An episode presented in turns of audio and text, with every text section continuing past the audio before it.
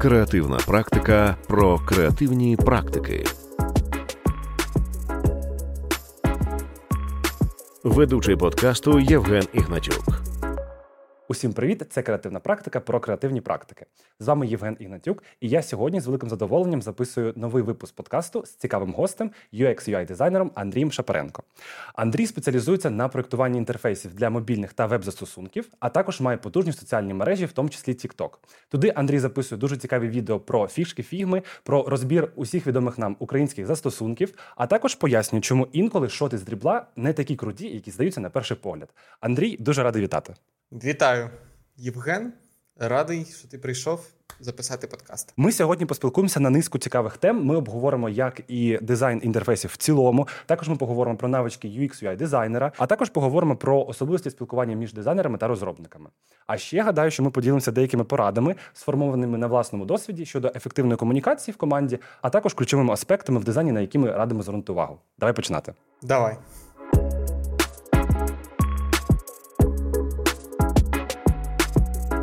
Перед тим як ми прийдемо до основної частини до обговорення наших питань, якраз про е, дизайн інтерфейсів, про е, взаємодію між дизайнерами, я в принципі хотів би трошки більше про тебе розповісти, і хотів розказати, як я дізнався про тебе. Власне, я натрапив на відео в TikTok. Це було відео про розбір роботи з дрібла. Мені дуже сподобалося. Потім за тим пішло відео про розбори вже українських застосунків, що було дуже цікавим, тому що ти є активним користувачем цих застосунків, і дійсно деякі речі тебе так само бісять, як і, наприклад, тебе, як теж дизайнера. Деякі речі ти просто на них не звертав увагу, але вони можуть бути якимись такими важливими, коли на головному екрані дуже великий банер або що. Ось тому було дуже цікаво послухати. Дуже цікаво, як ти базовано це все пояснюєш, е, робиш розбори, робиш акценти на головному. Це все легко. Дуже хочеться детальніше дізнатися саме про те, як взагалі з'явилася ідея цієї рубрики, як ти зараз це записуєш, з ким ти вже взаємодіяв, з ким будеш взаємодіяти. Дуже цікаво буде дізнатися саме про це. Почав я знімати в е, липні, на початку липня, і це почалося все з якихось таких достатньо шаблонних відео. Я просто дивився, що інші знімають там а, якісь трендові відео, якісь корисні інструменти. А, Якась аудиторія навіть збиралася. Я думаю, вау, ну людям цікаво. А, Але тим не менш була потреба в тому, щоб розкрити себе більше там з експертної точки зору, тому що ну блін, ну так і виходить якийсь я ретранслятор для якихось проєктів з Product Hunt чи якихось трендових відео. Я такий, блін, ну в чому я розбираюся найкраще? В дизайні інтерфейсів, тому а, почав знімати те, чого ще не було до цього там в україномовному інфопросторі, скажімо так. Щось я піддивився, що там роблять е, інші тіктокери, я маю на увазі там закордонні, адаптував це, додав свого бачення, і вийшло ось декілька класних форматів. Це там дрібл камшоти. Це те, з чого я почав, тому що дуже багато дизайнерів вони а, роблять класний UI, класний от в кавичках, бо він не працює. І от це, власне, я і розбирав. Потім це все вилилося в українські застосунки, тому що це таке логічне продовження. Навіщо розбирати неіснуючі інтерфейси? Треба розібрати реальні інтерфейси. І вони теж далеко всі не гарно працюють. І також це там фішки фігми, це теж логічне продовження. А як зробити так, щоб це було все зручно, щоб це все потім програміст закодив? Там і вже глибше, глибше це там дизайн, дизайн, література, де брати інформацію, щоб створювати класні інтерфейси. Дуже класно, що ти саме розглядаєш це все з різних сторін і даєш такі власні поради, е, теж з різних сфер. Це дуже класно, і воно все в комплексі працює. Я вже бачив, що в тебе були відео з розборами нової пошти, навіть був інтерфейс Макдональдса, якщо не помиляюся. Також був Монобанк, і класно е, також бачити, як ця історія продовжується, і вона продовжується у формат взаємодії вже з цими брендами, що вони дійсно дослухаються, і люди допомагають просунути це відео і по факту допомагають поліпшити якби свій досвід взаємодії з цим. Це надихає, мені здається. Мені, мені здається, що це надихає не тільки ось е, нас, як глядачів, але надихає, мені здається, і тебе створювати і робити. Розбори інших там стосунків. Та ти що, це я скажу так: якщо б цього не було, то навряд чи б ми зараз з тобою тут сиділи і спілкувалися, бо це ну це дуже сильно надихає. Коли ти знімаєш відео, здавалося, там відео в TikTok, що це може змінити, а ти змінюєш е, по суті дизайн інших застосунків своїм фідбеком. Якщо з такого там знаєш, вивести хайлайти того, що сталося. Найперша класна взаємодія це була а, з Монобанком, тому що я випустив відео. Потім через два дні дивлюся, Гороховський репостнув це відео собі в Інстаграм в сторіс. І так, я знаєш, я заходжу зранку і дивлюсь там плюс 200 підписників в Тіктоці. Я такий вау, нічого собі. Потім TikTok видалив це відео. Дякую, дякую політиці конфіденційності TikTok. Але тим не менш, це дуже класно бустануло мене. І потім я зайшов в е, застосунок Монобанку. Там через два тижні я побачив, що я там казав. Немає можливості подивитися, скільки я загалом перевів на донати, ну тобто через е, кешбек. Вони додали цю функцію, і тепер вона там є. і Я такий, блін. Я там навіть не працюю, я не знаю, там хто там проджект менеджер чи ще хтось ніколи не був у них в офісі, але тим не менш, от е, мій фідбек покращив цей застосунок. Це прям класно. Потім була нова пошта, там цікавіша історія. Вони випустили новий застосунок, але майже ніде про це не розказували. У них була одна десь стаття. Мені її пощасливилося знайти. я такий, блін, застосунок працює, можна розбирати. Я якраз таки от зняв оце порівняння. І це, я не знаю, це прям дуже класно спрацювало, тому що там, умовно кажучи, за один чи два дні 400 тисяч переглядів. Мені пише директор з маркетингу нової пошти, каже: приїжджай до нас, поспілкуємося. Ми спілкувалися з проджект-менеджером нової пошти, з маркетинг-директором про те, як можна покращити той застосунок, який є, що вони запускають його зараз там на закордонний ринок, але от є певні користувачі. І Ще було класно почути, що після мого відео щось чи в два, чи в три рази зросло кількість скачувань цього застосунку саме в Україні. Він не був розрахований на те, що він буде працювати в Україні. Але от так сталося.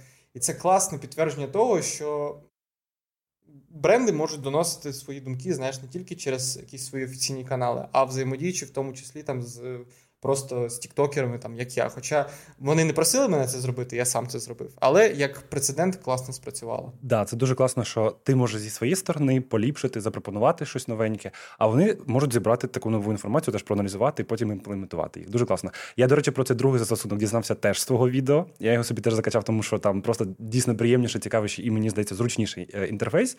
Було дуже цікаво. І мене я хотів сказати ще теж, е, що мене стоїть кешбек на донати, на благодійність. І я бачу там це серденько, котре окремо описує, скільки от мене в цьому місяці е, відходить на донат. Це дуже класно. Да, і третя велика така взаємодія з брендами це був Макдональдс.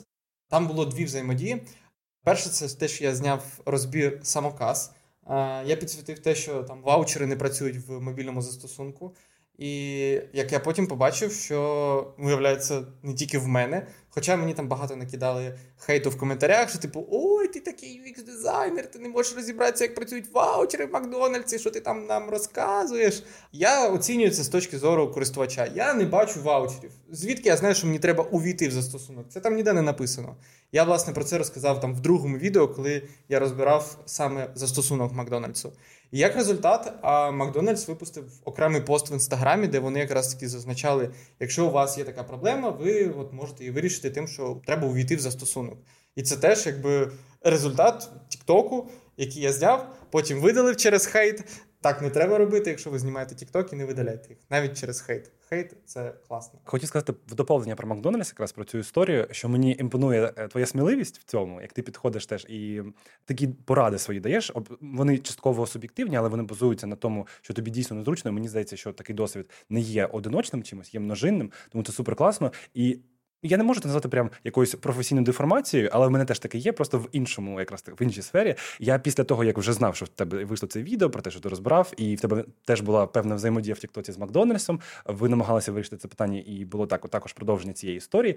Я заходжу теж на їх самокаси і вже дивлюся якісь такі інші моменти, по типу там неперенесення якихось слів, да, маленьких там на другий рядочок, або якась неврівноважна композиція. Я розумію, що мені взагалі не треба цього робити, але мене відкрилося це вікно. Я вирішив, чому би і не розглянути це теж ще цієї сторони. Я ще не дійшов до формату відео, але мені здається, що якраз от на такі якісь критичні моменти в досвіді взаємодії, якраз такі бренди їм дуже цінно на це звертати увагу. Так що це дуже круто, що ти е, такою ініціативою зайнявся і такі відео публікуєш.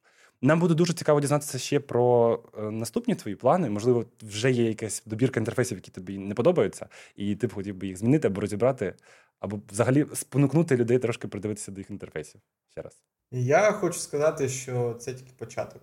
Тому великі українські бренди, чекайте, буде ще дуже багато розборів. Українські застосунки, там, мені здається, на рік в мене вперед є. Закінчаться українські застосунки, буду самокаси ходити, дивитися. Дуже багато всього буде. Тому я не буду точно розкривати, але Я ж кажу, це тільки початок. Клас, ми будемо чекати. Але мені здається, що ми не можемо не проговорити те, що українські стосунки і їх дизайни все одно топ. Просто ми ще їх робимо ще краще, і це круто, коли у нас є така можливість. І українські стосунки теж це окрема любов, тому що вони дослухаються до користувачів. Це супер клас. Я думаю, ми будемо рухатися далі. І я би в принципі хотів би теж е, дізнатися, чим ти займався до того, як почав робити розпори, тому що ти зазначив, що це було ну відносно нещодавно. Це було влітку. Хотілося дізнатися, ким ти працював до цього, в яких продуктах, в яких проєктах. Які були теми цих проєктів, на яких позиціях ти працював загалом про твій досвід трошечки? Буду розповідати саме в контексті того, як я працював дизайнером інтерфейсів. Це все почалося в 2019 році, коли я дізнався про те, що існує е, фріланс-біржа Upwork, і там можна шукати якісь замовлення. Я тоді вже вмів е, монтувати відео, пробував собі там брати якісь замовлення, але такий, блін, ні, це не те, чим я хочу займатися е, комерційно.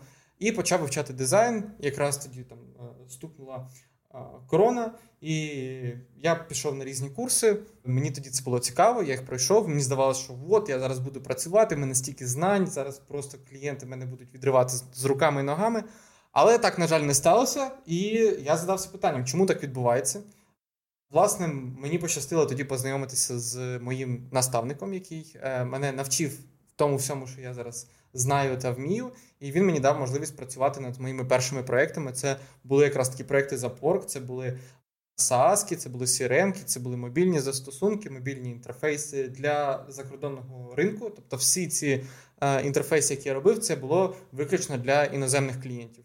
І це дало мені можливість на практиці зрозуміти, що таке гарні інтерфейси, що таке, коли готові вкладатися грошима, часом, ресурсами в те, щоб зробити класний інтерфейс. Тому що ну на українському ринку дуже мало таких замовлень. Тому якраз таки я думаю, що через призму цього я і прокачався максимально в дизайні інтерфейсів і зараз можу з висоти свого досвіду розбирати інші застосунки. Ти от сказав якраз про наставника, про те, що в тебе був теж такий ментор, який допоміг розібратися в дизайні інтерфейсів. А до цього ти самостійно цікавився цією сферою? Просто ти сказав якраз про е, монтаж відео. Це, до речі, теж дуже цікаво, як ти прийшов до цього.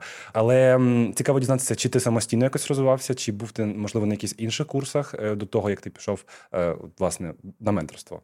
Насправді все ще почалося. От якщо ми говоримо про монтаж відео, то це ще почалося з дитинства. Я там коли мені було ще 5-6 років, я знімався там в рекламі е, Гала е, цього миючого засобу. Е, і це ну, мені дало певне розуміння, що блін, працювати на камеру прикольно. Мені це подобалося.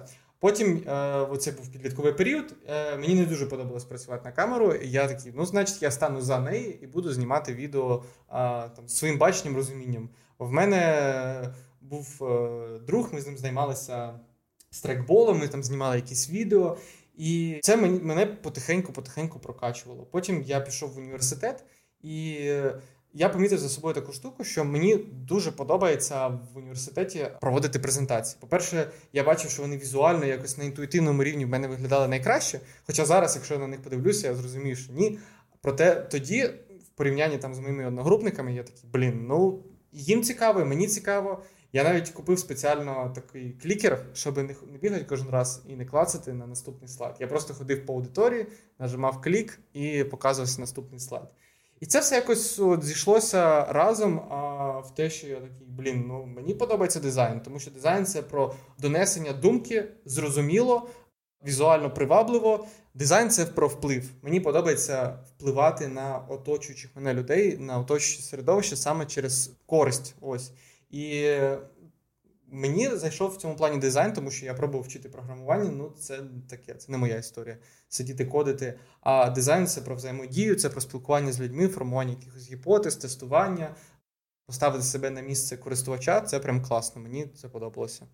Я хотів доповнити про те, що ми дійсно там пізніше проговоримо про дизайн процес, і дуже класно, що ти розказав про те, що є дизайн для тебе. Бо мені здається, що багато нас слухають як і початківці, так і більш просунуті дизайнери. І інколи деякий час пройде перед тим, як ти зрозумієш, насправді, що дизайн це не про дійсно цікаву картинку, не про тільки візуал, а про те, як це наповнено, чим це наповнено, про інформативність і про те, наскільки зручно цим користуватися, особливо в дизайні інтерфейсів. Так що дуже класно, що ти це зазначив.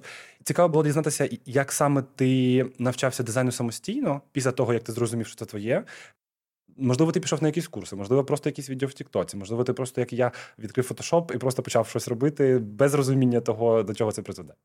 Так, навчання дизайну це насправді дуже глибока тема. Я пройшов через, мабуть, що всі можливі е, шляхи навчання дизайну. По-перше, це було самостійне навчання, мені було цікаво, я щось дивився якісь відосики на Ютубі, але не було якогось розуміння структури. Взагалі для мене тоді не було таких розділень, що є тут графічні дизайнери, є UX UI дизайнери, є там ілюстратори, є моушн дизайнери, є 3D-дизайнери. Для мене це все було якось одне ціле, просто дизайн. Photoshop, ілюстратор і так далі. У мене не було цього розуміння, якось розділення в голові. Тому, власне, не було якихось класних результатів, тому що ну, таке навчання, воно дуже довге, тобі немає з ким порадитися, і ти не розумієш, що з цього важливо, що з цього працює, як це все складається потім в якийсь зрозумілий дизайн-процес. Тому на початку корони я спробував навчатися за гроші як в школах, так і у інфобізерів. Спочатку я пішов до хлопця, який називається Дизайн Легко. Це наш український хлопець. Він розказував якраз таки про те, як робити візуально красивий інтерфейс, як у фігмі це все буде класно потім виглядати. Але а, навіть з тим мінімальним досвідом і розумінням, який в мене є, я такий, блін, ну ні, це якась фігня, тому що немає там ні компонентів, ні якихось стилей, ні якихось досліджень. Він просто дає тобі, там, мовно кажучи, варфрейм і каже: ну, по ним зроби красивий дизайн інтернет-магазину. А питання в чому? А кому цей інтернет-магазин буде потрібен? А взагалі, хто буде його кодити, як він буде працювати, на який, не знаю, фреймворку він буде закодений. Цього всього не було. Я пішов з цього навчання, я дуже радий, що я в нього не закінчив його. І потім я пішов до інфобізера, якого звати Ігор Джазов. Це такий успішний успіх, сидить на балі, щось розказує про дизайн. Таке враження, ніби чувак зробив курс там 10 е, років тому, і з того часу особливо нічого не змінилося в е, його курсі. Я почав навчатися. Добре, що в нього була хоча б можливість повернути гроші. Я повернув їх, тому що знову ж таки немає чіткого розуміння дизайн процесу. Фінальний результат я дивився на інших учнів. Я такий, блін, ну це навіть на варфрейми не схоже, це просто якийсь шлак. Тому ні. І пішов вже в школу, яка називається Way Up. Її робить а, Андрій Гаврилов, це о, хлопець з Одеси. В нього було більш-менш окей. В нього було вибудоване навчання. А там були куратори, там були домашні завдання, там була перевірка, там була робота з компонентами, там була певна робота з дизайн-системою. І я такий, ну прикольно. Але коли в кінці навчання тобі кажуть, там, знаєш, ти зможеш заробляти гроші, і тобі пояснюють, ну, от ви відкриваєте сайт, називається Freelance.ru, і просто відсилаєте всім шаблонний текст. І я я навіть це почав робити. На той момент я дивлюся, там же можна подивитися, хто ще відправляє. І під кожним постом 15 а, студентів, які разом зі мною навчалися, я такий, ну, класно, от класно допомагаєш шукати роботу, це ж точно так працює.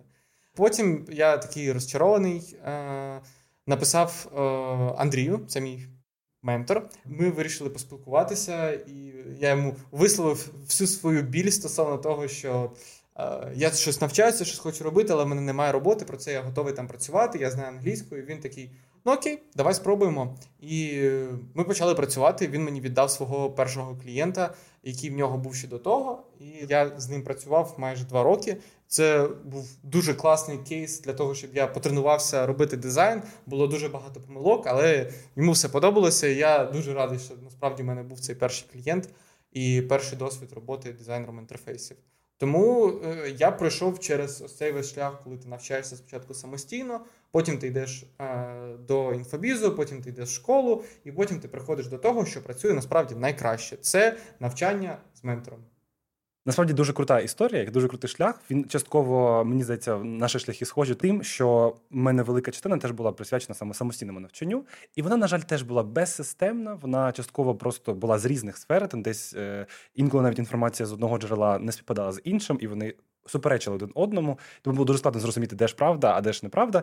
І насправді я проходив той самий курс е, про VAP, котрий ти казав, але там ще був фотошоповський курс, і мені здавалося, що дуже багато звідти я, на жаль, не зможу дістати. Тому, в принципі, мені здається, якщо ми вже в цій темі знаходимося, в темі навчання, мені здається, для всіх це актуально наразі.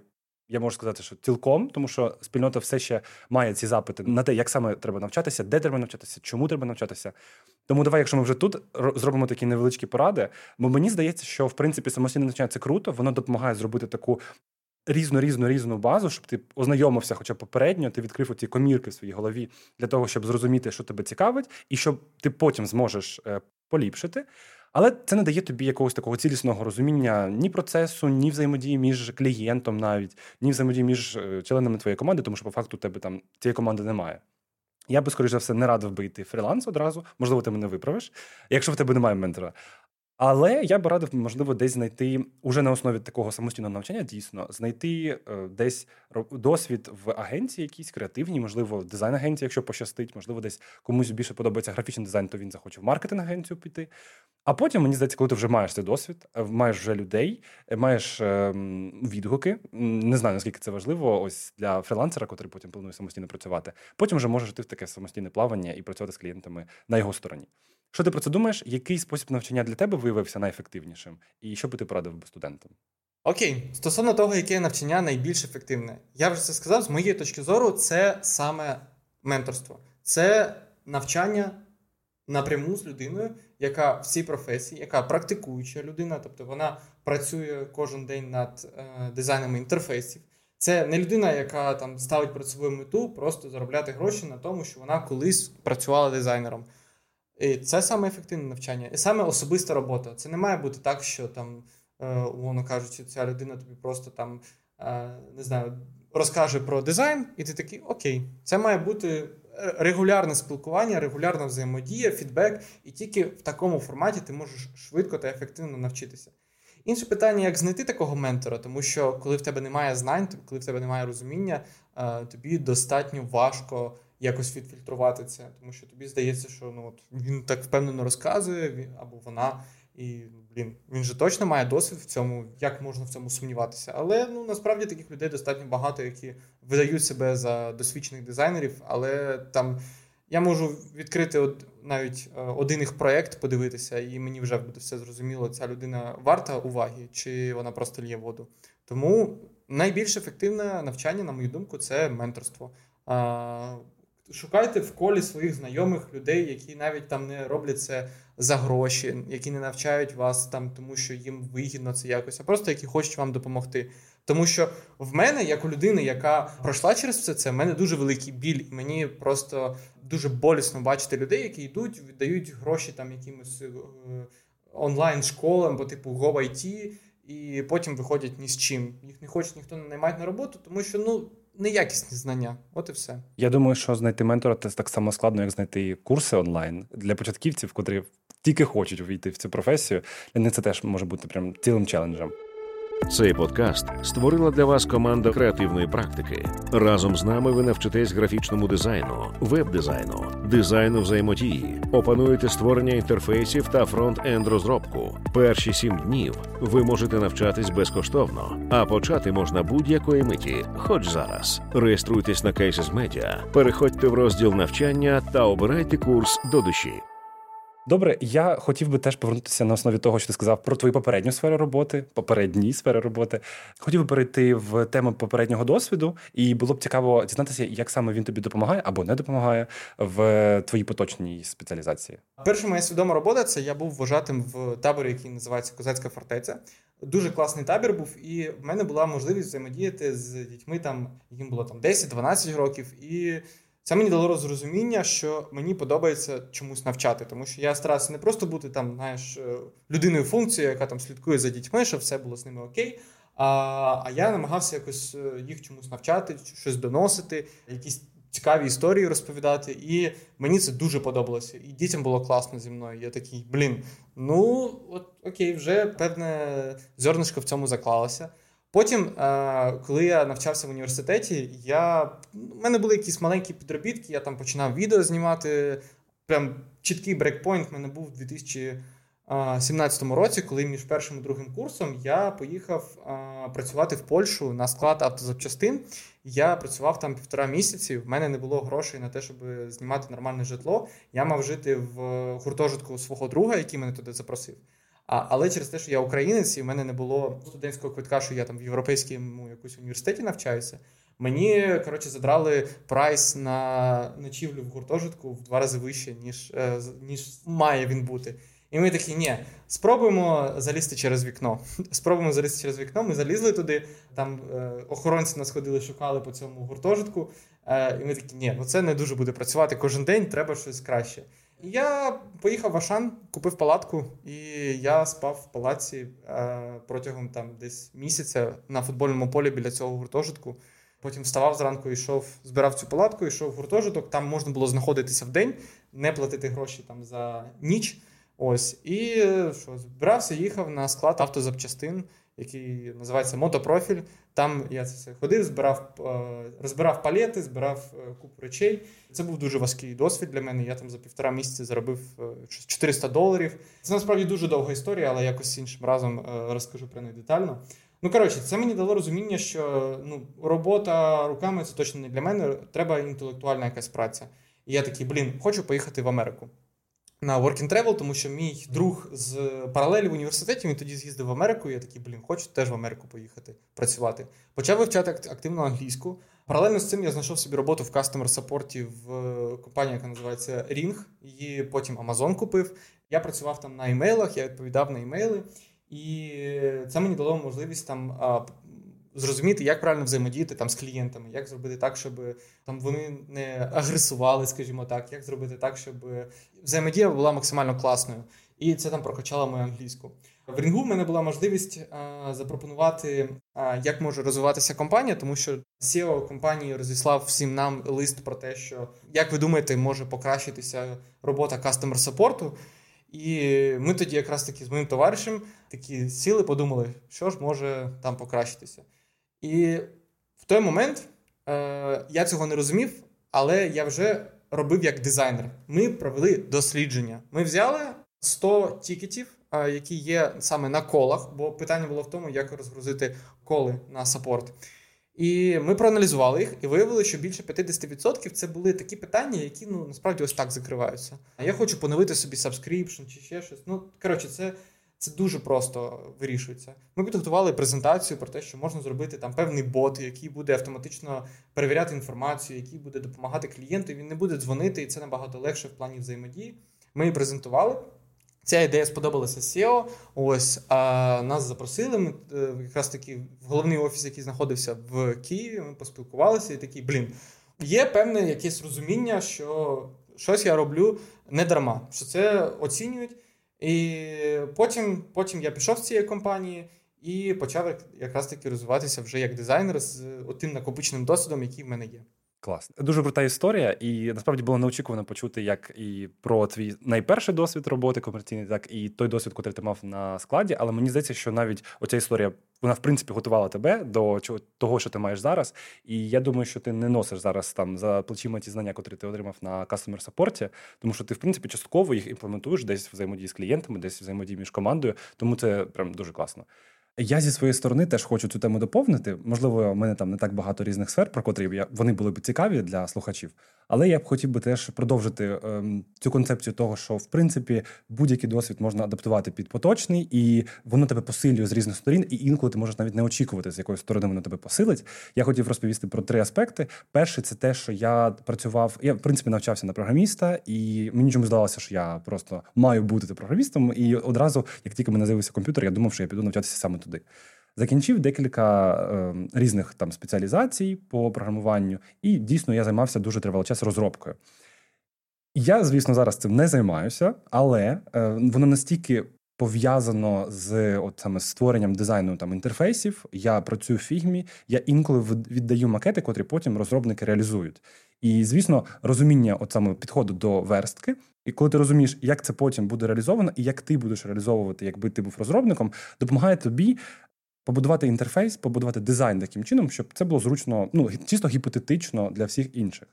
І якщо ти цього досвіду не маєш, навіть приблизного, навіть ти просто не розумієш, що таке там HTML, CSS і подібні технології, то звісно, воно ніяким чином не допоможе тобі зрозуміти, як ти побудуєш у фігмі ту, ту саму там дизайн-систему. Інколи ти можеш це просто завчити, але воно буде дуже гіпотетичним і, можливо, навіть е, не дуже зручним. Якщо ми вже так про такі цікаві історії спілкуємося, котрі були у нас раніше. Я теж був викладачем, таким волонтером в організації дитячій, котра допомагає е, вивчати програмування. Власне, називається Club, і Я там був одним з волонтерів, просто допомагали там діткам десь 10-11 років.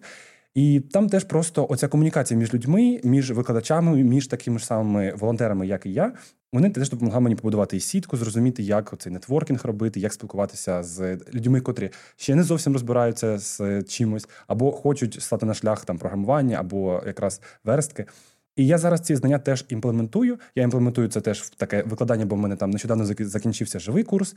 Зараз починається інший живий курс, і дуже круто, що я можу і ще з цієї сторони побачити і зрозуміти, де саме у людей виникають ці питання. Бо для мене вже це там багато моментів очевидні, мені здається. А для деяких це просто може бути якимось стопором. І ще одне в мене є так трошки спільного у нас з тобою. Також те, що я теж відео займався і монтував дуже багато. У нас були відео там в студентські роки, відео в коледжі, просто як ми там на якісь концерти або щоб якісь привітання.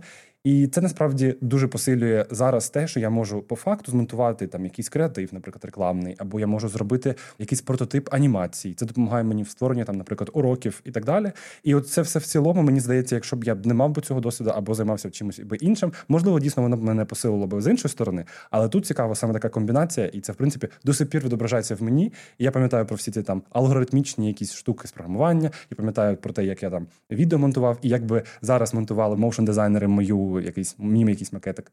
Ось і про те, як там треба ставитися до студентів, тому це все прикольно і дуже дякую, що ти поділився е, саме тим, що в принципі люди можуть не боятися, що вони десь пішли не в ту сторону, а хочуть повернутися в дизайн, наприклад, або увійти в дизайн, тому що ти це можна зробити будь-коли. Дуже класно. Зазвичай я дізнаюся якраз у наших гостей е, тим, чим вони займаються, і якраз твоя сфера це дизайн інтерфейсів, там проектування інтерфейсів. Мені дуже цікаво дізнатися, як е, от власне ваш дизайн-процес влаштований, як ти його бачиш, які там є етапи, через що ви проходите разом з командою або з клієнтом. Стосовно дизайн-процесу, хочу зразу зазначити те, що про що я буду говорити, це не аксіома, бо дизайн-процес він гнучкий. Він дуже сильно залежить від того, над яким ти проектом працюєш, який бюджет в компанії, наскільки багато часу та ресурсів на те, щоб проводити дослідження. Але я опишу, скажімо так, ідеальний дизайн-процес, який дуже сильно підвищить е, ймовірність того, що результат буде успішним з точки зору користувачів. Вони будуть користуватися, їм буде зручно, компанія буде зростати, і е, це буде така він-він ситуейшн. Стосовно дизайн-процесу, я би розділив його на декілька етапів. Перший етап це дослідження та аналіз. Треба подивитися те, що вже є на ринку, зрозуміти, які є конкуренти, як вони вирішують. Наприклад, ти робиш мобільний застосунок по конвертеру валют, і ти хочеш зрозуміти, як зробити його так, щоб він був краще, ніж у конкурентів. Це вже існуючий продукт. І все, що тобі треба зробити, це подивитися, як конкуренти вирішують е, цю задачу. Подивитися, скачати їх застосунки, потестити їх. Але що дуже важливо, не просто якби покласти такий, о, ну все, я дослідження провів. Ні, треба зробити скріншоти, зробити записи екранів, треба кинути це все у фігму і залишити свої коментарі, що зроблено гарно, що зроблено погано. Це вже дасть якесь таке первинне розуміння того, а, які є конкуренти на ринку, від чого треба відштовхуватися. Якщо це продукт, скажімо так, більш-менш е, унікальний, наприклад, та ж сама дія. А, Там не, немає таких конкурентів, на основі яких можна зробити дію. Тому тут треба йти ще глибше і дивитися на те, хто взагалі твої користувачі. Після того, як е, ти провів дослідження та аналіз, потім починається наступний етап це саме скетчинг і варфреймінг. Тобто е, не зразу йти у фігмі і малювати там ui дизайн е, екранів, тому що це займає дуже багато часу, і цикл ітерації він дуже сильно розтягується. Тому що, щоб зробити гарний ui дизайн, це треба не один, не два дні сісти попрацювати, а потім це все перероблювати. Це все займає час. Тому набагато простіше взяти там е, банально береш папірець, береш олівець і починаєш щось малювати, якесь своє бачення. Це не має бути ідеально, це просто має якось е, схематично показувати, як працює інтерфейс. Це вже можна обговорювати, вже можна формувати якісь гіпотези, і на основі цього можна формувати вже е, щось більш серйозне, а саме там high fidelity е, wireframes. Тобто це варфрейми, які вже можна зробити інтерактивними, їх вже можна тестувати через ті ж самі клікабельні прототипи у фігмі. Це можна показувати цільові аудиторії, дивитися, як вони взаємодіють чи зрозуміли їм, тому що Ну насправді да, UI дизайн це важливо, але використовуючи тільки там білий, сірий та чорні кольори, якісь самі найпростіші форми, все одно можна зробити інтерфейс, щоб він був зручним та зрозумілим. І якщо вже на цьому рівні а, він виконує свою функцію, він і він якби зрозумілий користувачам, то вже далі ти рухаєшся до наступного етапу. Це вже а, UI дизайн, формування дизайн системи. Тоді, коли ти пройшов ось цей весь шлях до цього, ти, коли вже малюєш UI, тебе не виникають ось ці питання стосовно того, а хто нас користувач, а чи зручно буде цим користуватися взагалі, а як конкуренти це роблять. Коли ти зразу, знаєш, як е, новачки думають, от все, я зараз піду в фігмі, намалюю найкращий інтерфейс. Ні, не намалюєш, повір. Краще витрать час, проведи дослідження, це зекономить купу часу тобі в майбутньому, бо ти вже будеш впевнений в тому, що ти робиш.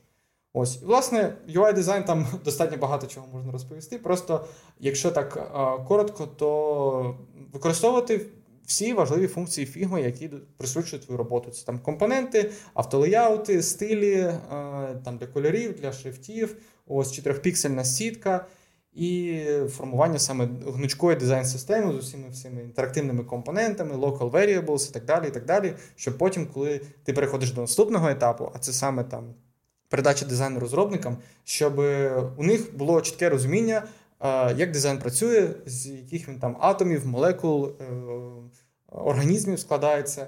І не буде виникати ось цей ступор і ось цей конфлікт між розробниками та дизайнерами. Тому що, е, чесно кажучи, в таких ситуаціях я завжди стою на сторону розробників, тому що е, дизайнери вони такі дуже ставляться до свого дизайну, такі що це ось це, це мій витвір мистецтва. Я не маю нічого пояснювати, я не маю нічого змінювати тут. Але насправді ні. Насправді ти маєш е, зробити так, щоб просто потім розробнику це було легко закодити.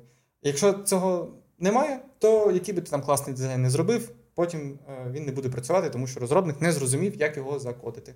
І як це можна продовжити? Збирати фідбек від аудиторії, дивитися, як це працює, і цей цикл можна запускати наново, але, наприклад, в менших масштабах в рамках там нової фічі, бо ти вже сформував якийсь певний дизайн, і в рамках цього дизайну тобі треба щось покращити, зробити нове, і ти рухаєшся заново, формуєш якісь гіпотези, досліджуєш, робиш. Е, скетчі, варфрейми, якісь клікабельні прототипи, тестуєш. Якщо все окей, то додаєш це в е, застосунок. Насправді я погоджуюсь з тобою повністю, і дійсно наскільки важливо, от, наприклад, дослідження деякі, і при тому, що вони можуть бути важливими не тільки там в дизайні інтерфейсів, але навіть і в графічному дизайні, тому що люди все одно взаємодіють з твоїм дизайном якимось чином. Я до цього розуміння, що це важливо теж йшов певний час, і мені здається, дуже важливо проговорити це зараз. Ми спілкуємося на такі теми. і Ми зараз розуміємо, наскільки це важливо і як до цього можна не, не прийти було. Але насправді я можу на, на основі свого досвіду сказати, що декілька років тому, коли я лише там починав робити якісь дизайни сайтів, наприклад, ну не було в мене теж такого етапу, як дослідження, як аналіз конкурентів. Ну я міг подивитися щось подібне, да подивитися UI-ку якогось непрямого аналогу, просто тому що він мені сподобався. А підійде, не підійде, буде зручно, не зручно. Я не перевіряв контрастність, там, наприклад, в кнопках, е, підбирав там непідходящі, можливо, шрифти і так далі. Але це все має бути, мені здається, в практиці для того, щоб потім до цього дійти. Але, звичайно, якщо вам там ментор або десь на курсах про це детально розкажуть, то дійсно це буде зручніше. Просто щоб не думали, що одразу люди народжуються прям дизайнерами інтерфейсів або дизайнерами м- взаємодії. І теж я хотів сказати про те, що наскільки важливо отримувати фідбек від клієнта, бо по факту клієнту потрібен оцей дизайн, який працює, і якщо він не готовий давати тобі фідбеку скільки, скільки там потрібно тобі для того, щоб зробити певні висновки або протестувати, то ну мені здається, не завжди може бути прям влучний дизайн. Інколи це просто базується на якійсь творчій інтуїції. Тощо тому дійсно Дуже важливо розуміти, що треба робити багато варіантів, і це нормально, якщо якийсь варіант не підійде, якщо він тобі подобається, а комусь не подобається, це теж окей. Я думаю, що ти, як ніхто, знає про ітеративний підхід, про те, що це потрібно робити десь поступово, робити багато концепцій, не заглиблюватися одразу в якусь одну, а запропонувати безліч варіантів, і потім вже з того всього аналізувати і робити щось конкретне. Е, Ні, це так не працює в моїй роботі. Я поясню, чому я не роблю багато варіантів. Я роблю максимум два варіанти. uh Я поясню, чому. І то ці варіанти вони трошечки відрізняються один від одного. Поясню чому. Тому що навіщо мені робити 10 варіантів, якщо є один, який я знаю, що працює, е, тому що в мене є певна причина на це. А причина це мої попередні дослідження, це аналіз конкурентів, це варфрейми, формування юзер-персони і так далі. і так далі. Це все формує певний дизайн, який аргументований. Якщо клієнт каже, там, що там або project менеджер що мені це не подобається, то я питаю: а чому? Якщо в тебе немає аргументів, якщо ти не можеш мені пояснити, чому твоє рішення краще, ну тоді вибачай, тоді ми залишаємося на моєму рішенні. Якщо ти не можеш аргументовано пояснити, чому мені варто це переробити, то я цього перероблювати не буду. Бо моя позиція аргументована, а інша позиція вона просто не аргументована. От і все. Тому підхід в тому, щоб не робити багато варіантів. Підхід в тому, щоб зробити один варіант, він може трошечки відрізнятися. От, наприклад, там є певний екран, і там кнопка якась чи якась функція, вона може по-різному виглядати чи по-різному знаходитися, але загалом це один варіант. Один великий варіант з певними розгалуженнями. Окей, я зрозумів, і я намагався просто масштабувати от свій досвід і свій підхід на іншу сферу. І мені було цікаво дізнатися, чому це не працює або працює в твоїй сфері, саме дизайні інтерфейсів. І, наприклад, у графічному дизайні, коли ми робимо там якісь креативи або якісь візуали, там віжуали для можливо реклами, можливо, для посткової сторінки тощо. Зазвичай ми перебираємо ну безліч варіантів. Ми прям робимо теж аналіз, робимо е, аналоги, прямі прямі, дивимося, що ми з того можемо винести. Робимо там дошку настрою, робимо теж якісь попередні такі шаблони, і потім їх уже командою аналізуємо і чим більше зазвичай цих шаблонів, тим ну ти предметніше можеш про них поговорити, підбираєш референси, дивишся на них. І дійсно ти можеш рухатися спочатку там з 20 варіантами, потім з 10, але ну, це дійсно швидко проходить, тому що ти відсіюєш ті, що взагалі не підходять тобі. А потім уточнюєш один, два або три, ну і потім обираєш якийсь один. Ось, можливо, просто в дизайн інтерфейсі це працює трошки довше, і тому це складніше робити. Ось, але о, було цікаво це дізнатися. Я розумію, чому так відбувається в тебе. Ключова різниця між нашими підходами полягає в тому, що я е, в 95% е, проєктів я один єдиний дизайнер, по суті, продакт-дизайнер, тому що в мене немає ще інших дизайнерів в команді, з якими в мене якась, якась є дискусія. Я працюю один, і клієнт мені довіряє. І вся дискусія е, між мною там і клієнтами і розробниками ведеться тому плані, а чи зручно це буде користувачам, а чи можна це буде технічно реалізувати, але клієнт е, не намагається якби заходити на мою територію. І, по крайній мірі, я працюю з такими клієнтами, які чітко усвідомлюють, що якби. Дизайн моя відповідальність. Відповідальність клієнта це там формування е, компанії, команди, досвіду, цього всього інвестицій. Тобто він цим займається. Він не намагається бути там дизайнером, і це дуже важливо. Ось, тому що клієнт, коли починає розказувати, як мені робити дизайн, то такий, ну а на що ви мене наняли? Можете робити самостійно.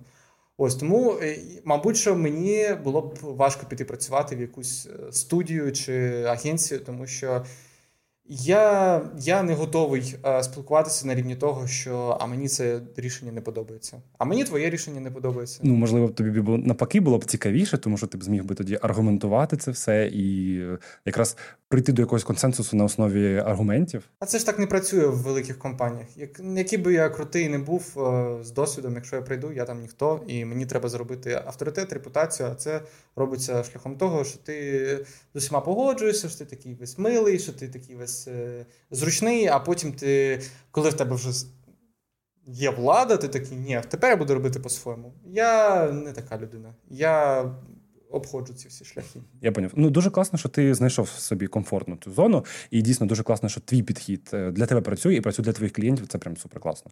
Я повертаючись ще до попереднього, хотів дійсно сказати, що у нас дуже багато в команді йде обговорень. Інколи ми навіть можемо дійсно зробити опитування, і там без варіативного підходу прям ніяк. Тому да, так дуже класно, що ми гнучко на це дивимося, і де це потрібно використовуємо, де не потрібно, це ми не використовуємо.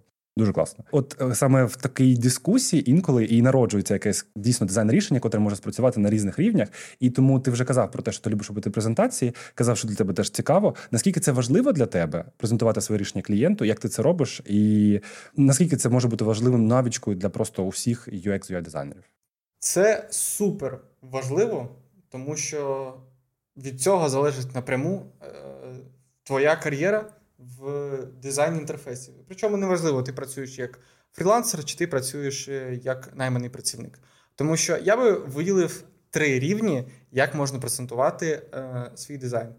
Перший найнижчий рівень це просто скинути посилання на фігму. Тому що те, як ти це задумав, це не значить, що це так само зрозуміє та людина, яка буде дивитися на твій готовий дизайн. Тому я так не рекомендую робити, тому що ти абсолютно не контролюєш, чи зрозуміє тебе людина чи ні. Другий рівень це записати відео. Це працює вже краще, тому що ти можеш озвучити ті моменти, на які ти хочеш, щоб людина звернула увагу. Ти поясниш, як ти прийшов до цього дизайн рішення, чому воно саме таке. Ти даш відповіді на прогнозовані питання, які виникнуть. Це класно. Але є прям третій найкращий рівень, і я завжди намагаюся саме його слідувати. Це зідзвонитися, або, якщо є можливість, зустрітися, обговорити. Тому що це закриває всі ці непотрібні там переписки, всі ці аудіоповідомлення, коли там. Клієнт тебе не зрозумів, чи ти не зрозумів клієнта, ви зідзвонилися, ти такий дивись, я зробив ось це, це працює ось так. Стосовно саме презентації, ну, якщо це певний етап, то там не варто там робити якісь там Google слайди чи якусь презентацію в PowerPoint. Достатньо просто зробити клікабельний прототип. Ось це теж дуже важливо. Без клікабельного прототипу презентувати свій дизайн е, дуже важко. І якщо ви не працюєте з клікабельними прототипами, там не ти, а взагалі в цілому наші глядачі, то я дуже рекомендую це зробити, тому що дизайн він, блін, не статичний. Якщо ти постер показуєш, окей. А якщо ти показуєш інтерфейс, то там же стільки всього є. Там є скрол внутрішній, е, там є ховер-ефекти, там є зміна станів якихось елементів, там є навігація, і це все можна показувати у фігмі. Це не важко. Просто треба розібратися, як це все працює. І потім ти е, якраз таки можеш спускатися на рівень нижче. Ти такий, дивись, я зробив дизайн, ось тобі посилання на клікабельний прототип, можеш його потестувати. Тоді е, тоді це ще може так працювати. Але якщо ти прям статичний екран показуєш, то це тільки зідзвонюватися. Ось. Тому основна думка: робіть клікабельні прототипи. Показуйте це все, розказуйте, як це все працює, і спілкуйтеся. Ми обов'язково зануримося в інструмент е, Figma, і я я думаю, що нам буде цікаво ще його обговорити теж з різних сторін. Але я б хотів би доповнити попередньо до того, що те, що нас може відрізнятися як взаємодії от в, в команді дизайнерів, так і взаємодії між е, дизайнером і клієнтом. Це те, що в принципі ми настільки зараз готові і вже ми дуже загартовані до правок, і це настільки ввійшло от в режим норми, тому що дійсно воно в так в такому процесі постійному ітераційному породжує найкраще рішення для нас. Ми, е, в принципі, це все всі розуміємо, всі є командою, тому для нас це не проблема. Але мені здається, от саме стрес для людей, котрі там на фрілансі, наприклад, працюють з клієнтами, навіть якщо вони презентують своє дизайн рішення, вони можуть стикнутися з тим, що вони отримують постійний шквал правок. Постійно це може бути навіть декілька хвиль, яких виправлень, а потім все одно повернутися до першого результату.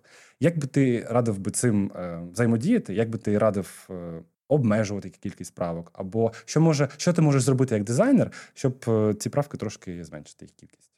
Ну, порада номер один це шукати адекватних клієнтів і адекватні компанії, і це можна насправді зрозуміти по першій взаємодії. Тому це знову ж таки до цінності зідзвонів. Я не почну жоден проєкт, якщо я не зідзвонюся і не поспілкуюся з клієнтом. Якщо я бачу, що він неадекватний, то на цьому наша комунікація закінчиться. От і все. Стосовно правок, ну знову ж таки треба пояснювати, що це не так працює, якщо ти робиш більше правок, що краще результати. Якщо я аргументовано доношу, що моє рішення працює, воно найкраще з того, що я міг знайти.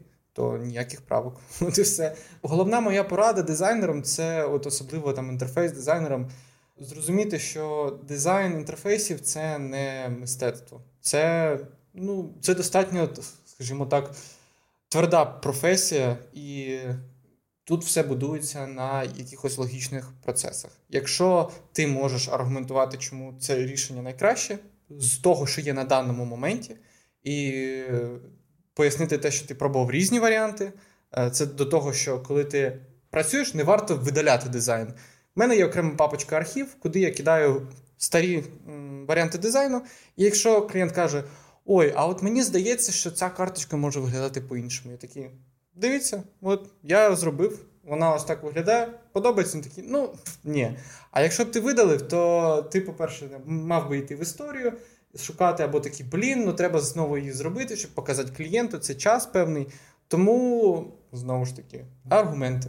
Не не можеш аргументувати, ну тоді тоді я не знаю, вчися, вчися потихеньку це робити, вчися якось обґрунтовувати свій дизайн. А, а тоді інакше в тебе не вийде його робити гарним. Якщо ти не можеш навіть сам для себе пояснити, чому це рішення працює. От і все.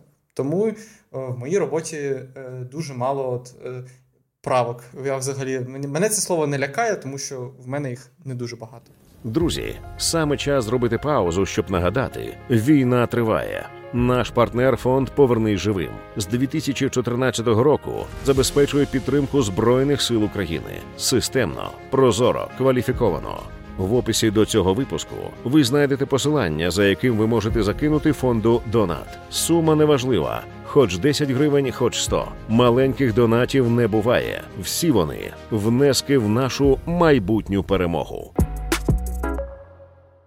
Ти от сказав якраз про те, що ти так обираєш клієнтів, ти з ними плюс-мінус обережний для того, щоб якраз передбачити ці всі можливі варіанти не в ту сторону, в котру би ти хотів, щоб розвивався ваш проект. Я хотів спитати, що це в принципі відбувається така селекція клієнтів, і чи вибираєш ти їх ще відповідно до теми? Чи можливо тебе цікавлять якісь певні тематики, і ти працюєш лише з ними, або в тебе є якісь ну такі теми, з ким би з якими ти б не хотів працювати, ти їх навіть не розглядаєш як варіант.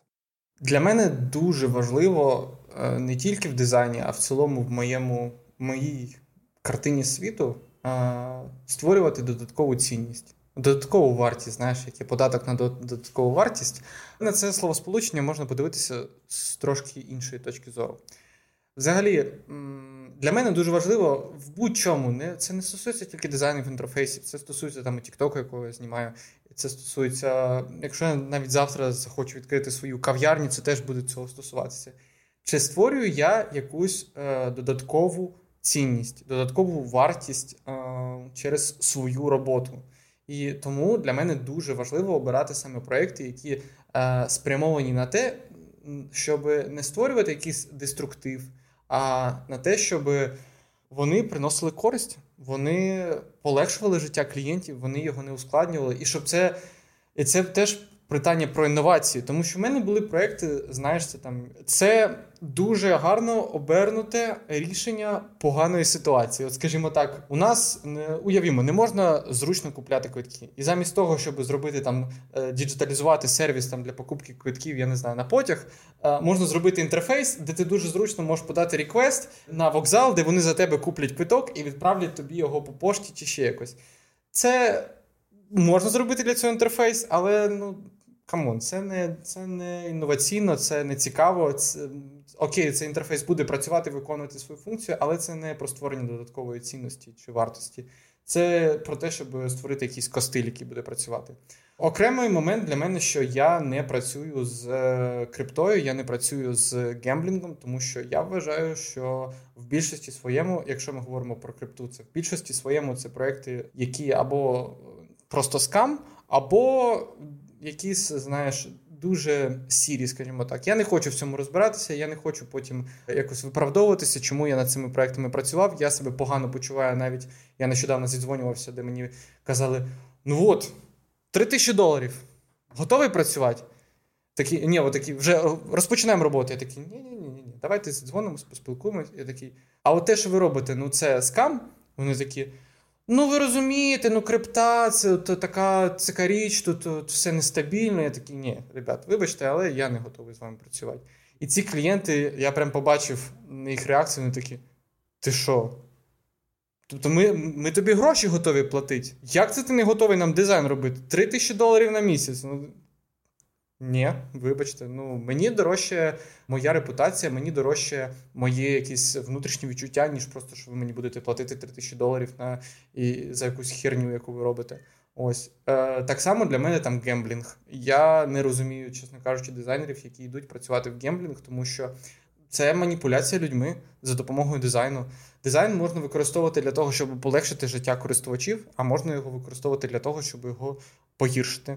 Ось можна зробити найкращий дизайн казіно, воно буде дуже зручне, воно буде дуже інтуїтивно зрозуміле, таке прям класне, привабливе, але його головна мета в тому, щоб заробити. Тому що в казино той, хто приходить, завжди програє, як не крути.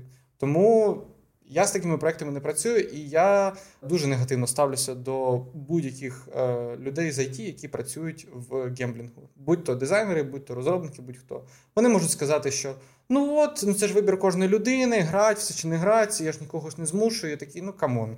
Ну що ти розказуєш? Ти робиш таку кнопку, на яку важко не натиснути. Вона така красива, вона така солодка. Оці всі анімації. Знаєш, от я навіть можу заліпнути в тому плані з точки зору дизайну, наскільки це класно зроблено. Але потім я роблю крок назад і такий, ні. Ну це ж зроблено для того, щоб я просто ну, свої гроші витратив в цьому місці, вклав свої гроші і програв їх. Тому ти несеш за це відповідальність. Це те саме, що знаєш, е, росіяни, які працюють на заводах по виробництву ракет, розказують про те, що вони не винуваті, вони просто ходять на роботу. Вони просто розробляють мікросхеми е, до ракет, які потім запускаються по нашим містам і вбивають наших людей. Тому вони так само несуть відповідальність, і так само дизайнери несуть відповідальність за а, гемблінг, за всіх тих людей, які програли свої гроші, за цих всіх людей, які вклали гроші в свої криптопроекти.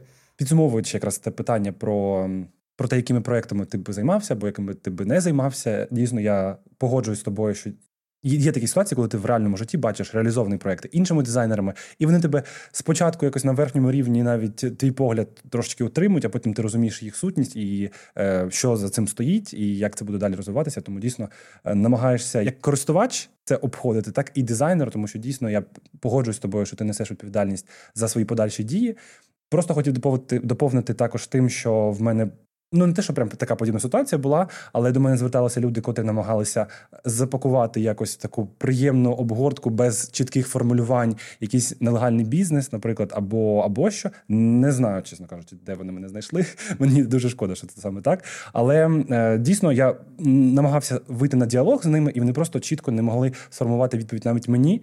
Відповідно, я відповідаю дизайном на питання користувачів. І якщо я не можу відповісти, то як я зможу відповісти це е, у вигляді дизайну? Тому так це дуже класно, коли це питання не тільки ось саме роботи, не тільки з твоїх якихось зусиль і грошей, це питання ще і етичності, твоїх цінностей. І дуже класно, що ти їх транслюєш, і ти важливо, що ти. В першу чергу, як і людина, яка теж має цінності і на них орієнтується як в роботі, так і в повсякденному житті. Дуже класно.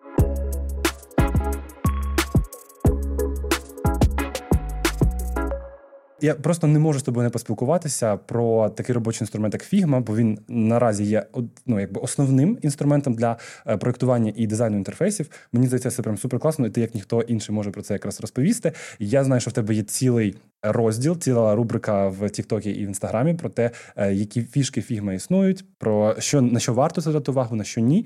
Мені здається, що ти. Ти можеш сказати про те, чому загалом Зараз початківці, дизайнери або дизайнери, котрі вже трошки мають досвід і працюють з фігмою, все ж таки використовують її не до кінця правильно. Що вони забувають, на що вони не звертають увагу, що є важливим, до чого їм треба повернутися. Вони нею не користуються правильно, в тому числі тому, що фігму дуже сильно зіпсували ці всі інфобізери і курси по дизайну.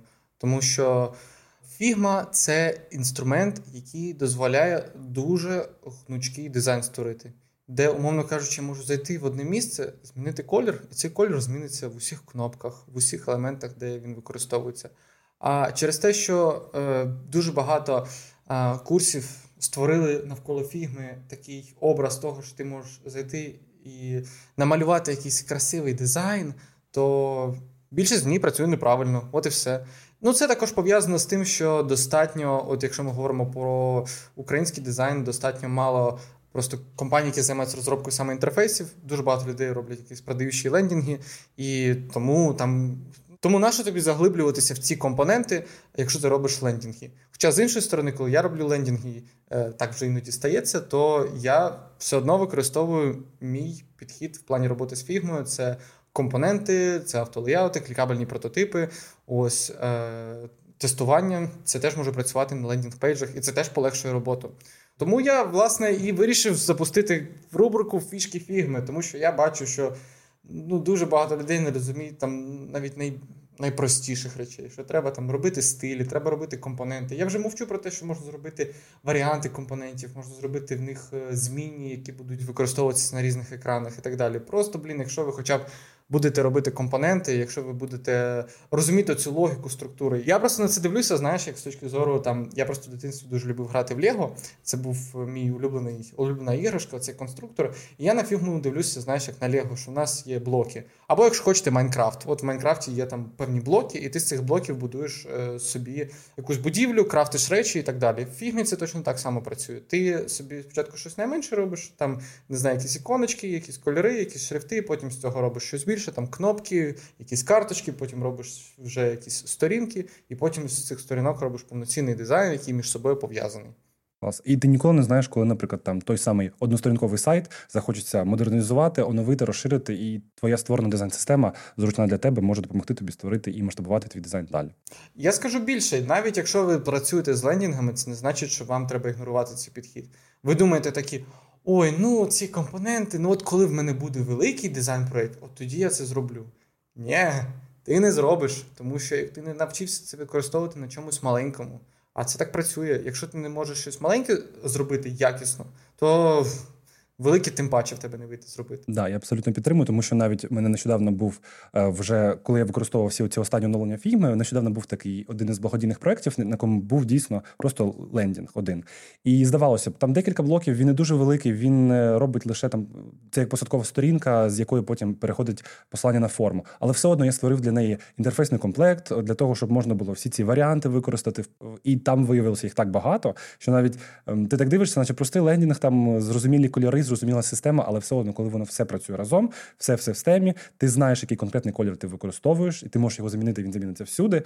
Ти працює всюди, навіть якщо це просто звичайний сайт, якщо це великий якийсь застосунок, і навіть якщо це, до прикладу, контент-план в Instagram, до прикладу, бо люди теж його фігму використовують й для цього.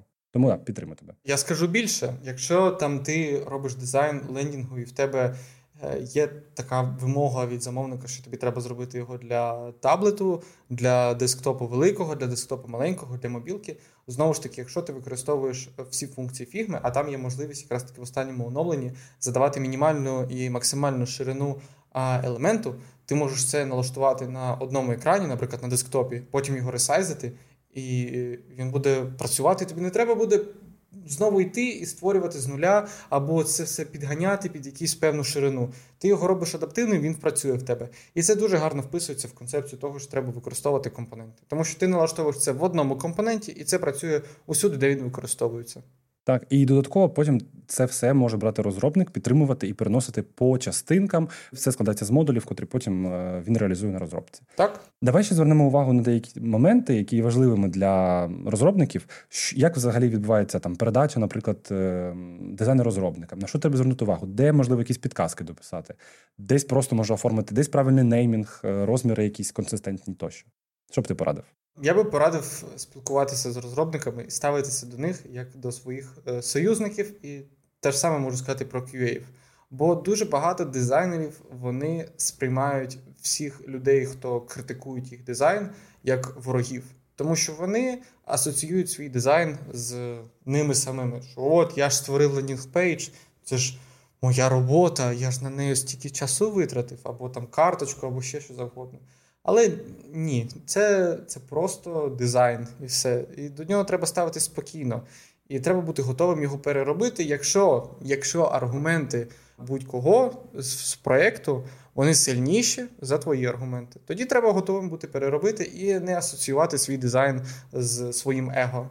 Якщо в тебе зав'язано все на своєму его, ну я не знаю, тоді йди малюй картини. Там все можна пояснити своїм баченням. Але якщо ти прийшов в дизайн інтерфейсів, то ну вибач, будь готовий пояснювати. Не можеш пояснити, іди перероблюй. От і все. А Знову ж таки, стосовно розробників та QA, чому ці люди твої друзі? Тому що а, ви разом працюєте над однією метою зробити так, щоб інтерфейс працював а, гарно і виконував свою функцію. Тому стосовно взаємодії з розробниками, я можу сказати так. Обов'язково треба з ними спілкуватися під час роботи проєкту. Тобто, ти під час саме створення дизайну ти можеш прийти до них і спитати: слухай, в мене є ось таке бачення, а там е, я зробив, не знаю, е, ось такий фільтр. Скажи, він може працювати? І тобі розробник каже: ну, Може, але краще було б, якщо б ти ось ці моменти підправив. І ти такий, о, супер, значить я зроблю дизайн, який буде і зручний, і буде легко реалізувати в плані коду. І те ж саме з QA. Якщо вони знайшли якийсь а, а, глухий кут в твоєму дизайні, чи якийсь а, паттерн, який працює не зовсім консистентно, то це ж навпаки, вони тобі допомагають зробити твій дизайн краще. На це треба дивитися з позитивної точки зору. І знову ж таки, стосовно взаємодії з розробниками, є інша сторона медалі, скажімо так. Є ліниві розробники, які, яким пофіг на там, твою дизайн-систему, на все, що ти зробив. У них є якийсь там е, Bootstrap чи якийсь ще фреймворк, який вони використовують, вони не хочуть нічого нового робити. І там те, що ти там придумав якийсь крутий ховер, то їм до лампочки. Вони будуть робити так, як вони звикли робити. І потім в мене бувало таке, що там я бачу, що розробники ліниві, і вони роблять це не так, як це задумувалося і близько. Я розумію, що є певні готові рішення для коду, і не можна все робити кастомно. Але, блін, тим не менше, якщо ви вже мене наймаєте, я створюю дизайн, і якщо все затверджується, то будьте добрі зробити так, як це зроблено в дизайні, закодити це. Бо це не мої проблеми, що вам лінь а, кодити щось кастомне. Це ваші проблеми. І тому іноді треба тикати розробників. Типу, дивись, ти зробив не так, як це працює. Зроби це нормально. Да, це певний конфлікт, але знову ж таки, яка кінцева мета? Зробити так, щоб дизайн працював, щоб продукт в цілому працював. Тому два моменти. Треба розуміти, коли треба прислухатися до розробників, а треба розуміти, коли краще давати пінка. Процес дизайну він не знаходиться у вакуумі. Це завжди взаємодія з іншими членами твоєї команди. І в тому числі підтримка, тому що яку б ти класну документацію не зробив, яку, яку б ти класну дизайн-систему не зробив, яку б, які б ти класні прототипи не зробив, все одно треба перевіряти, дивитися, давати поради, якщо тебе питають, бути готовим пояснити. А може б виникнути таке, що там а, ви затвердили все, все погодили, але там в процесі розробки виліз якийсь баг, який там ну не можна виправити ніяк. Тому бути готовим до того, щоб повернутися, переробити. Да, окей, твоє рішення, воно. Аргументовано з точки зору дизайну краще працює, але якщо це все технічно неможливо реалізувати, то ну вибачай, треба перероблювати. Тому мені дуже подобається насправді диз... робота дизайнером, взаємодія з іншими людьми, пошук класного рішення. Це, Це мені подобається. Мені здається, дуже багато людей любить дизайн, і багато людей хоче стати дизайнером. Давай для таких людей, для початківців, хто тільки починає свій свій шлях або вже там трошки знає про цю або інші сфери. Давай їм дамо, дамо поради, на що їм зосередитися, на що звернути увагу. Моя порада, якщо ви тільки хочете зайнятися дизайнером, порада номер один: прочитайте книжку Дональда Нормана Дизайн звичних речей. Воно дасть вам можливість сформувати е, дизайн мислення. Це ми цю тему не сильно зачіпали на цьому відео, але це фундамент, на основі якого ви можете побудувати кар'єру успішного дизайнера. І друга порада це підписуйтеся на мій інстаграм, мій тікток і слідкуйте за моїми відео. Тому що е, це те, що я намагаюся вирішити цим всім. Дати можливість людям, у яких не дуже багато ресурсів на те, щоб іти навчатися, просто хоча б по моїм відео зрозуміти, ага, ну от це так працює, що треба на це звертати увагу. І коли ви вже будете шукати собі ментора, то ви хоча б будете мати певний фільтр. Окей, цей ментор працює з компонентами, він працює з дизайн-системами. Якщо ні, ну тоді він такий собі ментор. Тому обов'язково слідкуйте за відео. Навіть по цим відео без всяких курсів. Якщо ви просто будете чіплятися за тему, наприклад, там робота з іконками, робота з автолеяутами, будете саме досліджувати цю тему, заглиблюватися. Так, це займе трошки більше часу, але тим не менш, це дасть вам розуміння і певний вектор, куди ви можете розвиватися. Тому що я практикуючий дизайнер, і в мене є чітке розуміння, що працює, що ні. Стосовно новачків, якщо ще хочете якусь одну книжку, то прочитайте книжку Гарний інтерфейс, невидимий інтерфейс. Теж дуже непогано. Ви, я думаю, вже почули, наскільки важливо залишатися людиною в дизайні, наскільки важливо мати свої принципи і свої цінності, які ви теж будете потім нести, і е, через всю свою таку професійну діяльність теж наслідувати. Також підписуйтесь, звісно, на контент, котрий вас надихає, котрий допомагає вам стати тією людиною, котру ви хочете стати. Бути е, і в курсі подій, і оточуючи себе дизайном, ви теж трошки більше заглибитесь в цю сферу. Тому дійсно я порадив підписуватися як і на креативну практику, так і дійсно на Андрія. Дуже багато відео можуть бути для вас корисними навіть на е, в режимі такого пасивного споглядання, тому що дійсно він піднімає як здавалося б такі звичні речі з тим, що ми стикаємося кожного дня, але це все впливає на рівень е, дизайну інтерфейсів, як і в Україні, так і загалом також він впливає на рівень і дизайнерів в цілому на ринку, тому теж за цим треба і потрібно слідкувати. Я вам це дуже раджу. Слідкуйте за усіма оновленнями, слідкуйте за новинками також інструментів, слідкуйте за новими курсами і оточуйте просто себе тим, що вас надихає, і що допомагає вам бути таким дизайнером, яким ви хочете стати. І звісно, наостанок я не можу нагадати, щоб е, також ви не забували донатити і допомагати ЗСУ. Е, допомагати також можливо не грошима, а якимись вашими професійними навичками, які ви теж можете імплементувати, допомогти створити якийсь благодійний е, сайт, попрактикуватися в створенні, власне кажучи, того самого інтерфейсного комплекту на якомусь проєкті, який може також допомогти армії і Україні. Бо тому, що думати про те, яким дизайнером ви хочете стати, і які навички вам треба розвивати, е, в цій змозі взагалі записувати і спілкуватися сьогодні про тему нашого подкасту, ми завдячуємо саме Збройним силам України. Тож е, побачимося вже в наступних випусках. Я вам дуже вдячний, дуже вдячний також Андрію за цю розмову. Да, а я дуже вдячний Збройним силам, що в нас є можливість записати цей подкаст. Тому я походжу з Женю обов'язково донатьте. Почуємось. Якщо вам сподобався випуск, не забудьте поставити вподобайку і написати відгук. Щотижня ми спілкуємось з представниками креативних індустрій про кар'єру, навчання, дизайн, творчість та суміжні теми. Підписуйтесь на нас, щоб не пропускати нові випуски. Наш подкаст можна слухати на платформах Apple Подкасти, Spotify, Megogo та NV Подкасти. Також шукайте нас в Тіктоці та Телеграмі. У нас там ще багато цікавого. А ще можете друзям про нас розповісти. Вам не складно, а нам приємно.